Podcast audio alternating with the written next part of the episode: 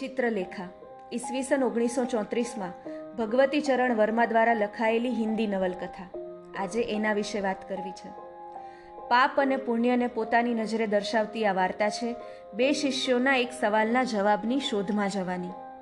સવાલ એ કે પાપ શું છે અને એનો જવાબ શોધવા માટે આ બંને શિષ્યોને એમના ગુરુ બે અલગ અલગ વ્યક્તિઓના ઘરે એક વર્ષ માટે રહેવા મોકલે છે।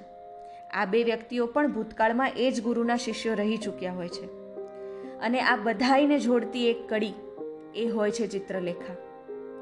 પ્રેમ, વાસના, તપસ્યા, વિલાસ, વ્યાભિચાર, પુણ્ય અને પાપ આ બધાની સફરે લઈ જતી આ વાર્તાના અંતે એ વાર્તામાં જે ગુરુ છે એ મહાપ્રભુ રત્નાંબર પાપ વિશે જે કહે છે એ આજે એ નવલકથા લખાયાના લગભગ નેવું વર્ષે પણ એટલું જ પ્રસ્તુત છે। અને એટલે જ એ પણ નોંધવું ઘટે કે એ સમયમાં આવી નવલકથા રજૂ કરી શકવી એ લેખક માટે કેટલું અઘરું રહ્યું હશે। તો જાણીએ મહાપ્રભુ રત્નાંબરના રૂપે લેખકના પાપ વિશેના વિચારો। संसार में पाप कुछ भी नहीं है, वह केवल मनुष्य के दृष्टिकोण की विषमता का दूसरा नाम है। प्रत्येक व्यक्ति एक विशेष प्रकार की मन प्रवृत्ति लेकर उत्पन्न होता है। प्रत्येक व्यक्ति इस संसार के रंगमंच पर एक अभिनय करने आता है। अपनी मन प्रवृत्ति से प्रेरित होकर अपने पाठ को वह दोहराता है। यही मनुष्य का जीवन है। जो कुछ मनुष्य करता है वह उसके स्वभाव के अनुकूल होता है और स्वभाव प्राकृतिक है। मनुष्य अपना स्वामी नहीं है, वह परिस्थितियों का दास है, विवश है, करता नहीं है, वह केवल साधन है। फिर पुण्य और पाप कैसा? मनुष्य में ममत्व प्रधान है।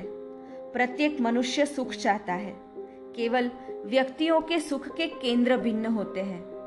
कुछ सुख को धन में देखते हैं, कुछ मदिरा में, कुछ व्याभिचार में, तो कुछ त्याग में, पर सुख प्रत्येक व्यक्ति चाहता है। कोई भी व्यक्ति संसार में अपनी इच्छा अनुसार वह काम न करेगा जिसमें दुख मिले। यही मनुष्य की मन प्रवृत्ति है और उसके दृष्टिकोण की विषमता है। संसार में इसीलिए पाप की परिभाषा नहीं हो सकी और न हो सकती है। हम न पाप करते हैं और न पुण्य करते हैं। हम केवल वह करते हैं जो हमें करना पड़ता है। बहु साची बात नहीं लगती आ कि पाप और पुण्य की परिभाषा आपने जेमणे करीने आपी एमणे आपी और आपने मानी लीधी। पण भगवान श्री कृष्ण भगवत गीता में कहीने गया छे કે તારો ધર્મ તું નક્કી કર। હું પણ તને નહીં કહું કે ધર્મ શું છે અને અધર્મ શું છે। તારી અંતરાત્મા તને જે કરવા કહે એ જ તારો ધર્મ છે।